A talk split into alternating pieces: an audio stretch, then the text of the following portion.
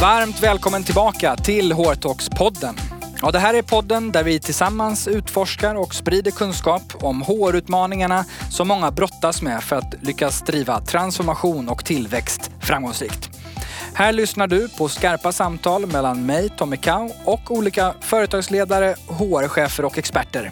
Där vi är konkreta, öppna och går rakt på sak. Som alltid är vi otroligt glada, ödmjuka och tacksamma för er som lyssnar varje vecka. Och jag vill ge ett extra stort tack till dig som ger oss feedback, ställer lyssnarfrågor, prenumererar på podden och betygsätter oss och följer och engagerar dig i sociala medier. Podden möjliggörs bland annat av vårt samarbete med Nya Edge, det digitala HR-företaget som hjälper oss att ge dig extra värde i form av kunskap och olika erbjudanden. Så stort tack till Edge. I dagens avsnitt pratar vi om hur du bygger bolag och HR parallellt i ett snabbväxande techbolag. Och det på en tuff marknad med gott om riskkapital och höga mål i ryggen. Vilka utmaningar möter du faktiskt? Hur bygger du en solid grund och samtidigt är väldigt snabbfotad? Och hur mycket förstår entreprenörerna bakom, ärligt talat, egentligen om HR? Ja, varje dag läser och hör vi om framgångsrika svenska tillväxtbolag. Samtidigt vittnar många av dessa om att olika HR-frågor bromsar tillväxten och skapar utmaningar inom områden som kompetensförsörjning, rekrytering och kulturbyggande. Och när CBS Insights förra året analyserade 340 startups som fallerat kom de fram till 20 anledningar som återkom igen och igen. Och att inte ha rätt team hamnade i topp tre av dessa anledningar. För att prata om detta gästas vi idag av en HR-chef som är van att just bygga bolag och HR i riktigt stark tillväxt. Hon är ekonomen som blev marknadschef och managementkonsult på Capgemini. 2013 gick hon däremot över till HR och byggde under fyra intensiva år både bolag och HR som CHRO på internationella framgångssagan Truecaller. Sedan 2017 är hon HR-direktör för vårdappen Kry där de byggt upp HR-funktionen från grunden. Och det har behövts, för bara senaste året har bolaget vuxit från 200 till 400 anställda. Hon har varit finalist i HR Team of the Year 2018 i Human Growth Award och 2019 fick hon utnämningen i Excellence in People and Talent av Digital Masters Award. Hon heter såklart Anna Fredriksson och nu sätter vi igång dagens skarpa samtal. Varmt välkommen till HR Talks-podden, Anna Fredriksson. Roligt att vara här. Som du vet så går vi den här podden rakt på sak. Mm. Och apropå lärande, vad är den absolut största utmaningen med att bygga HR i riktigt snabbväxande techbolag? Det är att allting går så snabbt vilket innebär att man har inte så mycket tid på sig och man har oändligt mycket att göra så man måste hela tiden prioritera och fokusera. Och det är ju en utmaning och det tror jag är en utmaning för alla. Men det är verkligen en utmaning för hela vårt team att varje dag fundera på vad är det viktigaste för, vad ger mest business impact eh, i det vi gör idag. Och vi pratar mycket om att istället för att vara efficient, göra saker och ting rätt, så ska vi vara effective, do the right things. Och vad ställer det här för krav på, ja vi kan börja med din organisation, mm. alltså HR-funktionen som du har varit med och byggt upp. Att, mm. att verka i en sån miljö varje dag. Mm, för, att, för att trivas, och nu har jag ett helt, helt fantastiskt team som jag tycker är liksom de absoluta stjärnorna. Eh, men då måste man gilla att agera snabbt, eh, att kunna ta beslut och agera på icke perfekt information. Eh, våga göra saker, våga testa utan att vi vet om det kommer gå vägen och också våga backa om det går fel. Eh, och hantera tempot och svängningar. Och är man då inte eh, vill man ha liksom stabilitet och lugn och ro och det ska växa till sig, då tror jag inte man trivs. Jag nämnde ju, eh, vi kommer tillbaka till det. Jag nämnde ju inledningsvis snabbväxande mm. techbolag. Mm. Ehm, ser ni er som ett startup eller vad kallar ni er? Ja, men vi ser ju oss numera som ett scale-up. Ehm, för att jag tänker att vi är 400 liksom, businessanställda, 1000 kliniker, fem marknader. Är vi startup? Ja, vi är nog snarare ett scale-up med definitionen att vi växer snabbt. Vi ser fortfarande att vi är i, bara i startfasen av vi, vad vi vill bli. Ehm, och vi drivs mycket av det här entreprenöriella och disruptiva som jag tycker utmärker en scale-up. Ni transformerar ju dessutom en hel bransch, Mm. en industri. Ni och ett antal andra. Det faktiskt handlar om hur man möter patienter och så vidare. Mm. Ja, men, och det är ju det som driver oss, att vi tycker att det är vi som tar patienternas sida.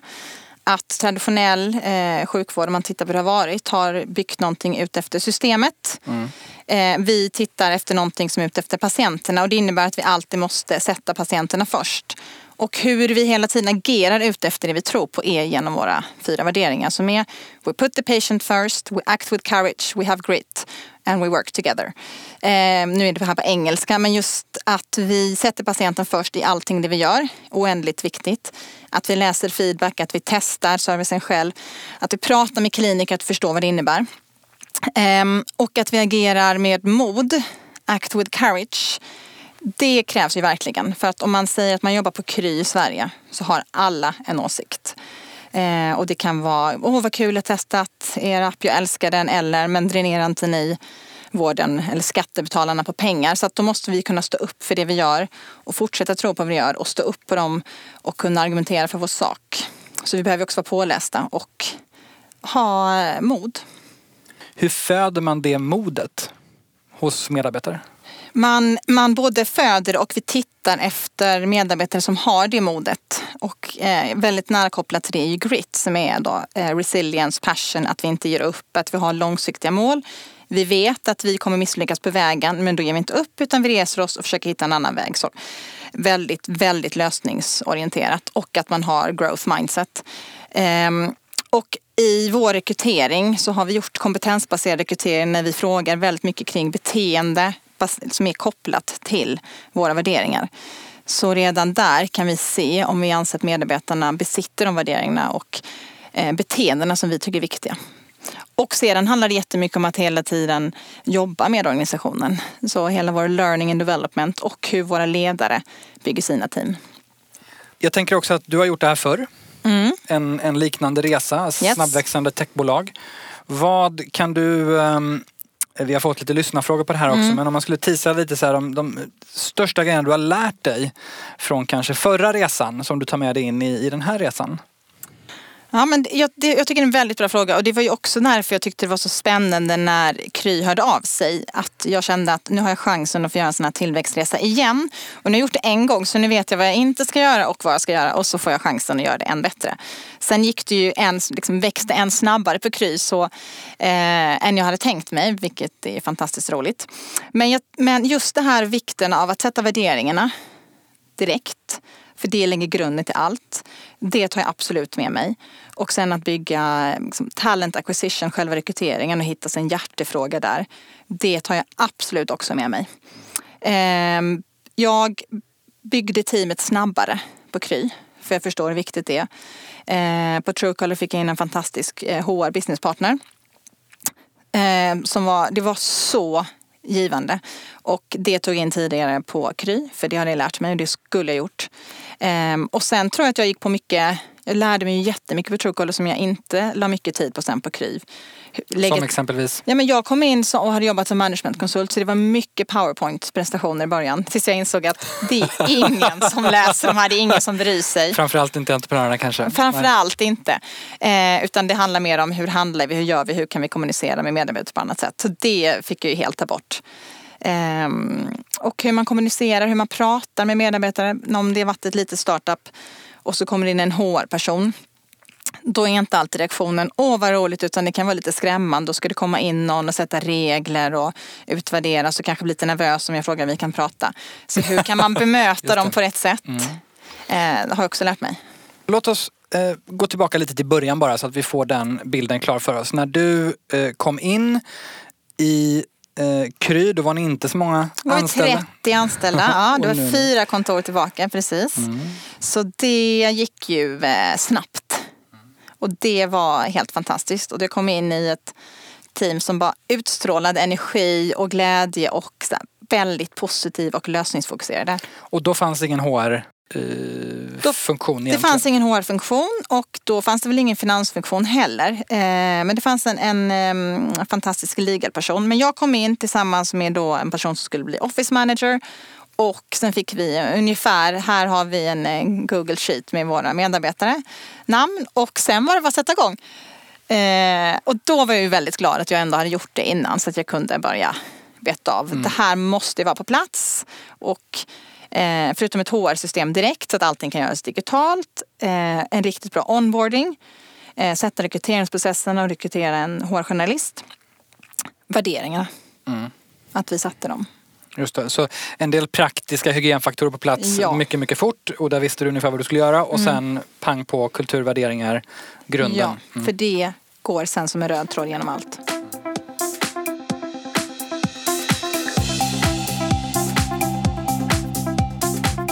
Jag tänker i ett sånt här från 30 till 400, det är nog ett par faser man går igenom tänker jag mig. Vilka faser har du nu kunnat se i efterhand eh, att ni faktiskt har varit igenom om, man, om, om det är så? Mm. Eh, jo men det, det, är ju, det är väl nästan lite sådana här team formation faser med norming, storming. Fast sen går man igenom det hela tiden därför att det kommer hela tiden nya medarbetare. Men den första fasen är när vi gick från 30 till 100. Eh, då tycker man att det är jättestort oj vad vi är många. Och då är det ju eh, liksom fram till 100, okej okay, efter 100 så är det några av dem som var med tidigt som tycker att det är inte riktigt samma sak längre. Innan var de med i alla beslut, alla satt i samma rum, man hade tillgång till all information och tycker att det känns lite tråkigt att plötsligt så kan ju inte alla vara med på allt utan man sätter funktion och det här är ditt ansvarsområde.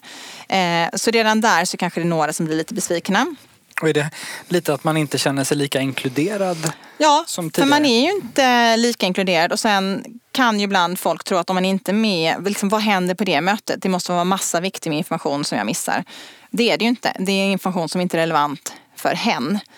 Eh, och det, där måste man bara vara så att äh, folk måste springa med på resan. Man kan inte anpassa sig efter de som vill att det ska vara som det har varit. Och då är tillbaka till din kommentar om att göra rätt saker. Ja. Vara på rätt möten. Sen, eh, sen växte vi ju väldigt snabbt från 100 liksom, eh, och togs in många. Och, eh, då kanske man tappar lite. Alltså, vi tog in lite för många utan att alltid gå igenom exakt allas eh, hur passade deras kompetenser och deras beteende in med vår organisation. Och då kan det bli lite storming. Mm. Och det var för att det var, då var det stark tillväxt, då måste ni ha in det som lite jag beskrev ja. tidigare, måste in med folk för mm. att kunna hålla takten. Ja, mm. och då har inte vi hunnit lära, vi har inte tillräckligt många erfarna chefer och ledare eller vi har inte hunnit riktigt med att kvalitetssäkra allting utan då springer vi. Eh, och då lär vi oss det, så pausar man lite så tänker man nu måste vi göra om det och göra bättre. Och det gör vi hela tiden. Alltså vi är väldigt duktiga på att titta vad kan vi göra bättre. Så vi är aldrig nöjda. Det är lite som Ingvar Kamprad där. Två minuter var nöjda och sen fortsätter vi och ser vad vi kan göra bättre. Och vi jobbar mycket med retros och retroperspektiv och eh, reflektera. Och där vi är nu som jag tycker, eh, sen kom nästa då precis efter den här fasen där man känner att kanske var det lite för snabb tillväxt vad gäller antalet medarbetare, då inser man vikten av ledarskap. Och vad, hur många anställda var ni då ungefär? Ja, men 200. Okay, mm. eh, då då är, förstår man att det är väldigt viktigt med duktiga ledare och en duktig individual contributor är inte eh, per automatik en duktig chef eller ledare. Eh, investera i ledarskapsutbildningar och jobba mycket mer med att rekrytera seniora personer som har byggt och skalat team och är experter på ledarskap. Eh, och då får man en mer hållbar, eh, hållbar tillväxt. Eh, och sen har vi fasen, just det, men herregud, vi har fasen att vi gick ut i nya marknader också. Just det. Den lilla fasen. Den lilla fasen. Kunde jag glömma den. eh, då är det en ny stormingfas. Då är det liksom många olika nya kontor och marknader och, och i varje marknad är ett eget startup. Och sen har vi då blivit lite mer mogna i headquarters. Och hur kan vi få ihop det till ett sätt att arbeta? Mm.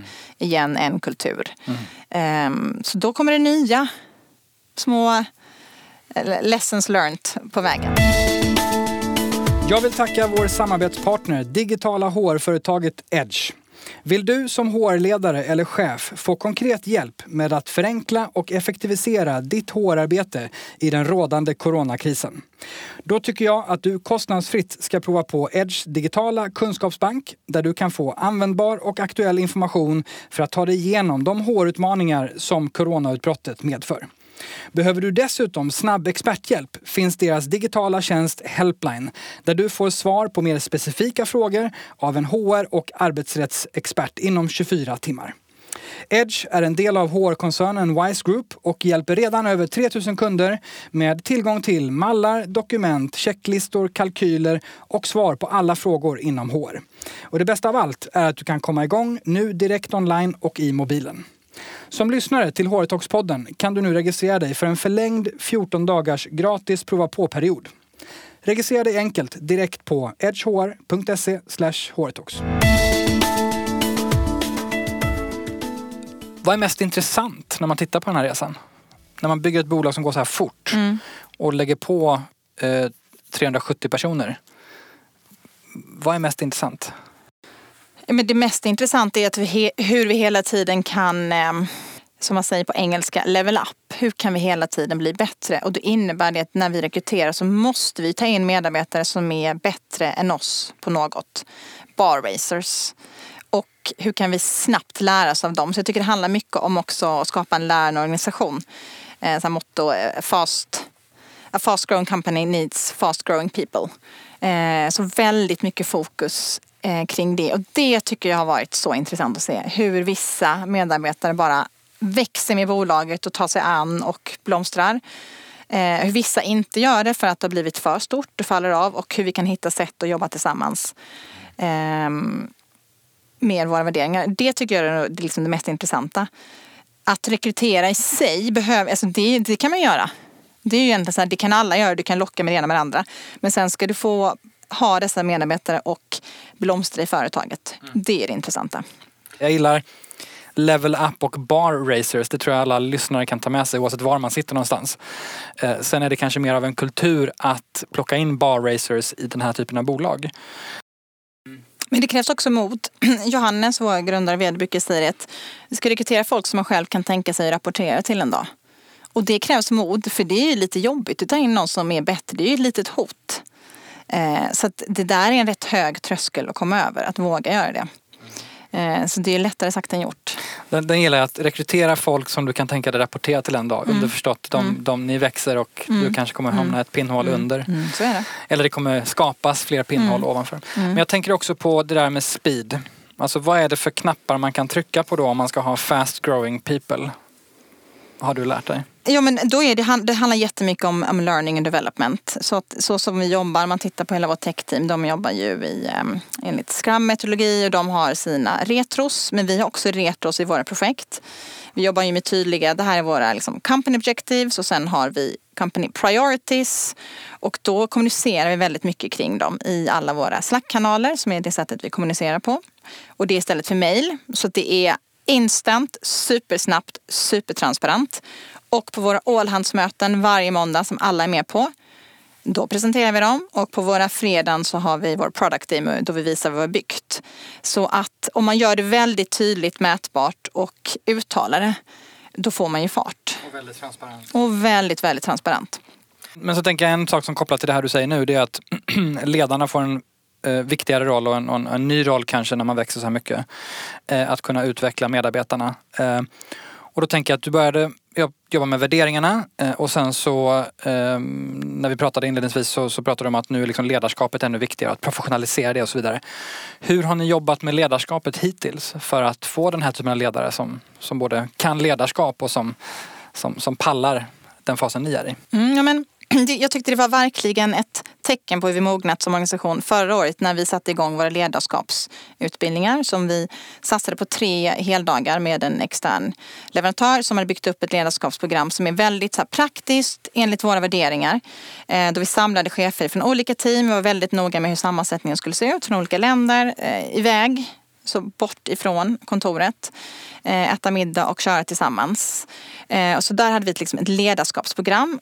Eh, efter det byggde vi upp peer groups så att de deltagarna fick stötta och hjälpa varandra. Och vill de driva det och träffas massor och stötta varandra och jobba på de verktygen de fått så kan de göra det. Vill de inte det behöver de inte göra det. Ehm, så att det var steg ett. Vad innehöll det programmet, de här utbildningsdagarna? Vad, liksom, vad var viktigt för er att ladda ledarna med? Det var eh, förståelsen om vad, eh, hur man kan jobba med sina team, att förstå vad det är som driver och motiverar dem och hur man kan jobba med sig själv i hur man kan motivera sitt team.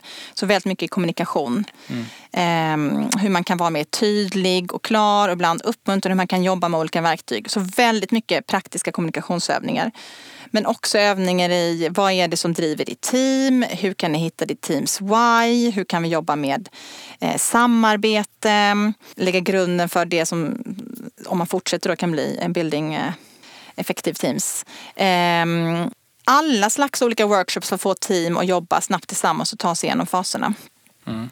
Eh, men väldigt, väldigt mycket kommunikation och det är ju väldigt mycket av det som ledarskap handlar om. Så utefter det ledarskapsprogrammet så har vi satt ihop eh, People Manager Groups där vi eh, utbildar dem. Vi har kört peer feedback där vi försöker använda radical candor.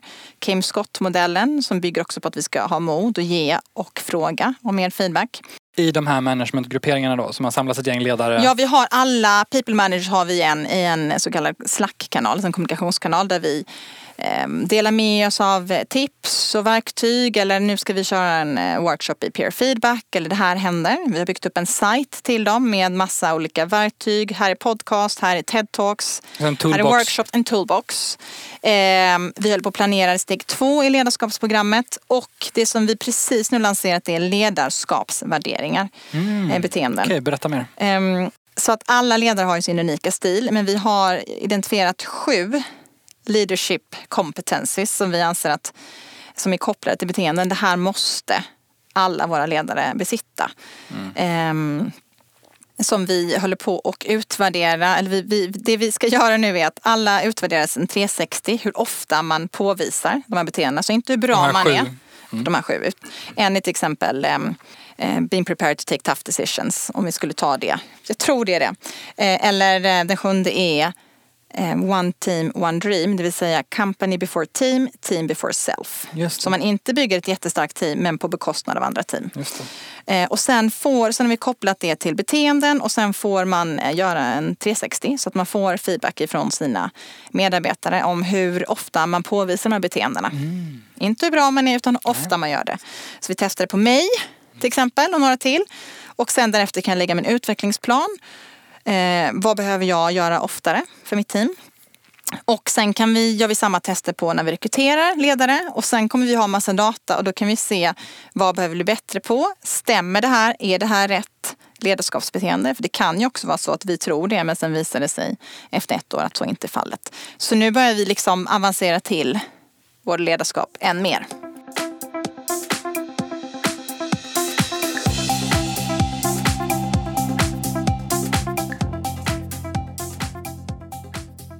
Här ställer ju helt andra krav. Hur har ni byggt upp people-funktionen? Om man liksom tittar in nu, öppnar fönstret till people-funktionen, så här, hur ser den ut? Ja, hur ser den ut? Vi har eh, vi, vi, vi försöker ju då jobba ut efter attract and develop. Innan hade vi så attract, retain and develop. Men om, om man develop sina anställda, om man utvecklar dem så kommer man ju också behålla dem. Så egentligen så är det bara liksom, det handlar om orsak och verkan. Onödigt, onödigt steg i modellen. Precis, men om vi kollar på Attract, vi har såklart ett talent team, alltså ett rekryteringsteam som jobbar med talent acquisition, även employee branding och sätter upp alla rekryteringsprocesser och jobbar mycket med en conscious bias och kompetensbaserad rekrytering, utbildar rekryteringscheferna och jobbar som partners, talentpartners till hiring managers. Eh, och så där har vi, så det, det är ju ett växande team där vi rekryterat en, en ny chef, jätteduktig, som har gjort detta innan. Så där har vi... Just det, hur många är ni totalt i People? Men vi är 16. Ja. Kan jag säga nu. Tror jag till med en siffra. Ja, okay. ja. det förändras också hela tiden. Ja, för vi växer ju det här talentteamet. det är ganska väldimensionerat för ett bolag på 400, eh, eller? Ja, men man kan ju också, med tanke på hur mycket vi ska växa bolaget, rekrytera och framförallt inom R&D mm. som där vi behöver väldigt mycket mm. rekryteringsfokus. Mm. Så skulle jag säga att vi inte är, liksom, vi inte massivt. Vi skulle absolut kunna vara fler. Mm, det är bra, ja. vi skickar med det. Skickar jag med. eh, och sen har vi våra people partners mm. som, som jobbar mot eh, chefer och eh, dedikerade team och stöttar dem på bästa sätt och rullar ut globala initiativ som vi har.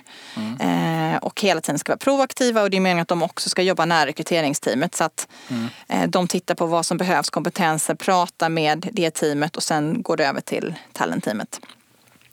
Eh, sen har vi innan haft också Employee Experience Team Mm. som har jobbat med att skapa själva upplevelserna. Och den här, det, det är ju någonting som vi kanske tittar på. Hur kan man få till det på ett bättre sätt? För när vi bygger olika team på marknaderna så behöver vi andra typer av roller. Så det här är ju någonting, kallar man det Office, en, en HR support eller Employee experience spelar inte så stor roll. Men hela tiden var den kommer i världen på våra kontor så ska det vara en upplevelse, samma värderingar, ett visst bemötande. Du ska få den här känslan att det här är Kry eller Livy. Och sen har vi ett eh, kompenbenno liksom, som jobbar med payroll och compensation benefits för allihopa.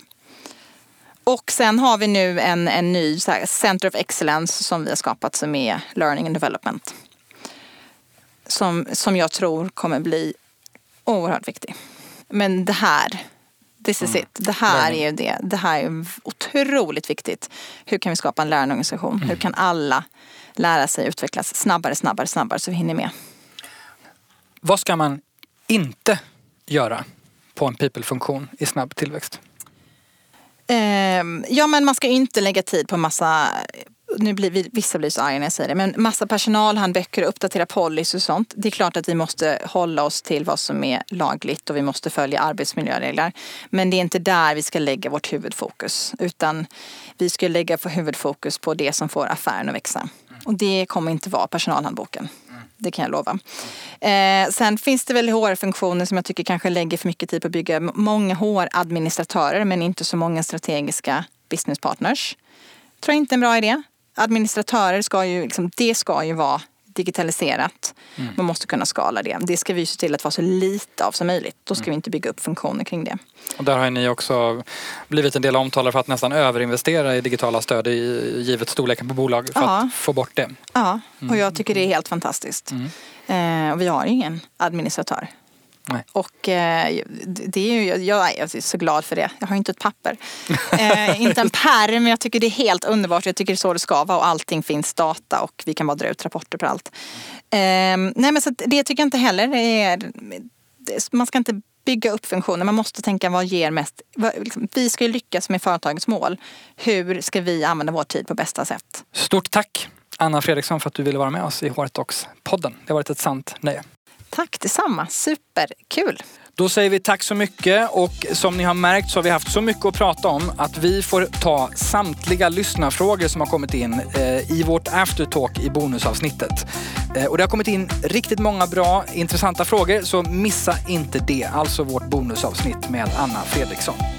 Det var ännu ett skarpt samtal i Hårtalks-podden. Stort, stort tack till dig som lyssnat och vill du höra Anna Fredrikssons svar på veckans lyssnarfrågor ska du som sagt kolla in bonusavsnittet med vårt aftertalk. Gillar du podden kan du prenumerera på den i Apple Podcast eller Spotify. Följ oss mer än gärna på Hårtalkspodden på Instagram och LinkedIn. Och anmäl dig gärna till Hårtalkspoddens nyhetsbrev så får du varje torsdag det senaste avsnittet, extra material, källor, tips och erbjudanden. Jag vill även tacka vår samarbetspartner, digitala HR-företaget Edge, som är med och möjliggör att vi kan utforska och sprida kunskap via den här podden varje vecka. Hårtalkspodden ges ut av Kao Company, produceras av Mediemera och du hittar all info på hårtalks.se. Nästa vecka kommer ett nytt färskt avsnitt. Tills dess, ha det bra!